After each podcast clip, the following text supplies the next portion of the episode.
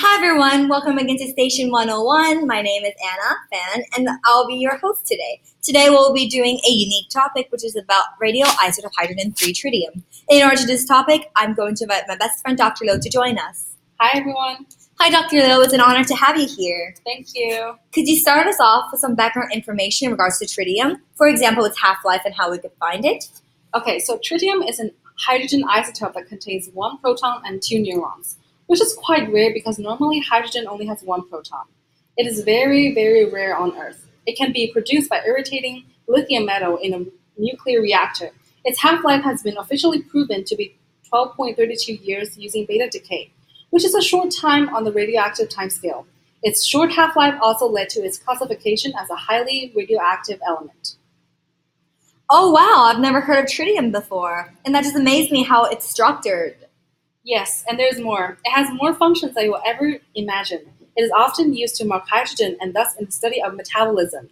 In daily life, tritium has actually replaced radium in making dials of watches and navigational instruments. Tritium can often be found among the radioactive waste generated by reprocessing plants and military facilities. Since tritium is a low energy beta emitter, it is not dangerous extremely because its beta particles are unable to penetrate through skin, but it can be a radiation hazard when inhaled ingested.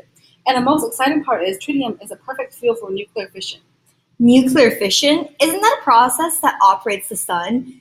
I thought it was impossible to be performed on Earth. Well, it's a yes and no. The unique atomic stru- structure of helium 3 promised to make it possible to use it as a fuel for nuclear fission, fusion, to generate vast amount of electrical power without creating the troublesome radioactive byproduct produced in conventional nuclear reactors. Right now, there is a way to perform nuclear fusion, which is through hydrogen bombs. Hydrogen bombs create a high temperature so that deuterium and tritium will fuse together. So many scientists are working on seeking ways that we can get nuclear fusion under control. Wow, that is a huge step forward in the nuclear power industry. Also, I have a question. You mentioned that tritium is rare on Earth. So how are we going to get tritium and use it as a fuel? Well, we will going to mine the moon. Mine the mining the moon? Yes, mining the moon. It has been found that the lunar soil contains significant quantities of tritium.